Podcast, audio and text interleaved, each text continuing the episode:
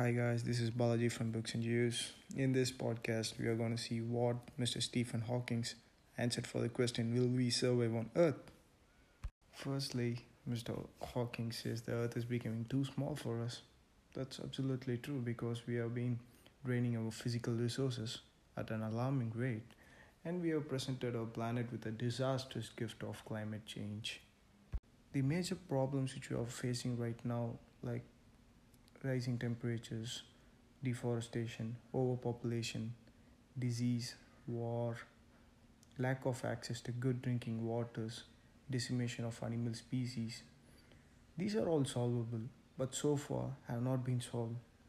With our technologies and with our current trend, these problems could be solved, but still we are not ready to do it. Followingly, the global warming is caused by all of us. We want cars to travel around places.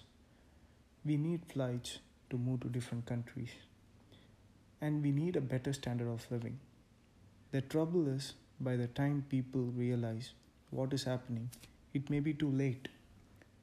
As we stand on the brink of second nuclear age and a period of unprecedented climate change, scientists have a special responsibility once again to inform the public and to advise the leaders about the perils that humanity faces. Mr. Stephen Hawking wants all the people around the world to understand the dangers of nuclear weapon and their devastating effects. And we are learning how human activities and technologies are affecting the climate system in the way that may forever change a life on earth.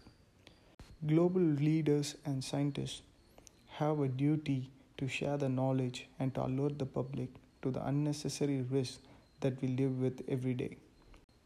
We foresee great peril if governments and societies do not take action now to render nuclear weapon and to prevent further climate change. At the same time, many of those same politicians are denying the reality of man-made climate change or at least the ability of man to reverse it.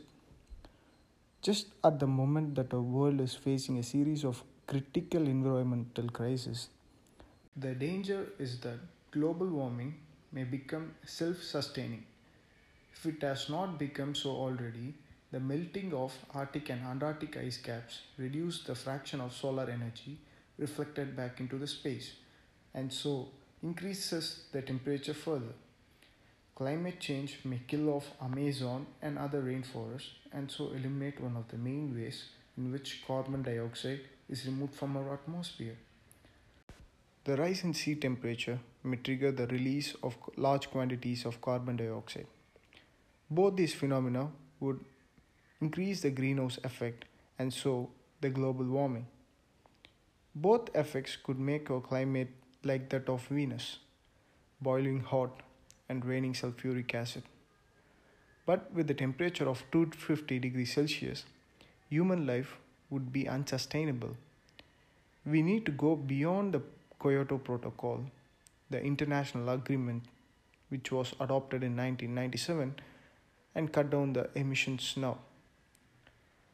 We have the technology, we just need the political will to do it. We can be an ignorant, unthinking a lot when we have reached similar crises in our history, there has usually been somewhere else to colonize. Columbus did it in 1492 when he discovered the New World.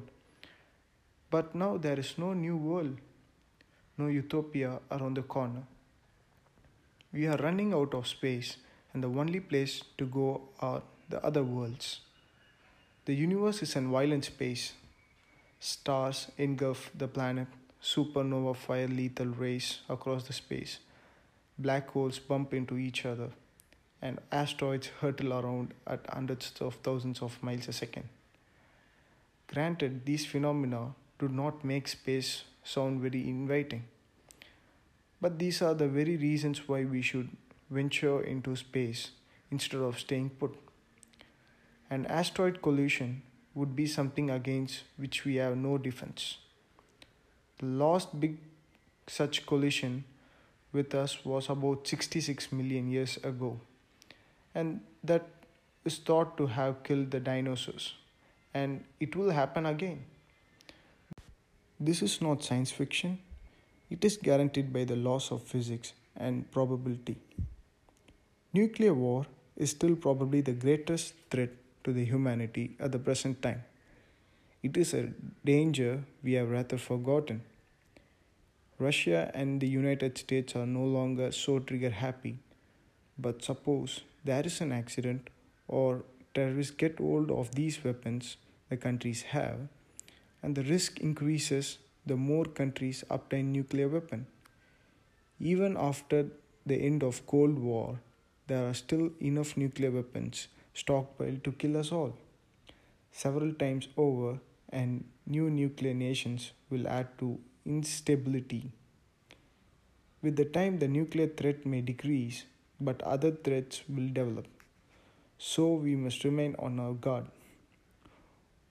One way or another, I regard it as almost inevitable that either a nuclear confrontation or environmental catastrophe will cripple the earth at some point in next thousand years. Mr. Hawking says that we are acting with reckless indifference to our future on the planet Earth. At the moment, we have nowhere else to go. But in the long run, the human race shouldn't have all its egg in one basket or on one planet. I just hope we can avoid dropping the basket before we learn how to escape from the earth. But we are by nature explorers, motivated by curiosity. Whenever we make a great new leap, such as moon landings, we elevate humanity, bring people and nations together. To live Earth demands a concreted global approach. Everyone should join in. We need to rekindle the excitement of the early days of the space travel in the 1960s. The technology is almost within our grasp. It is the time to explore other solar system. Spreading out may be the only thing that saves us from ourselves.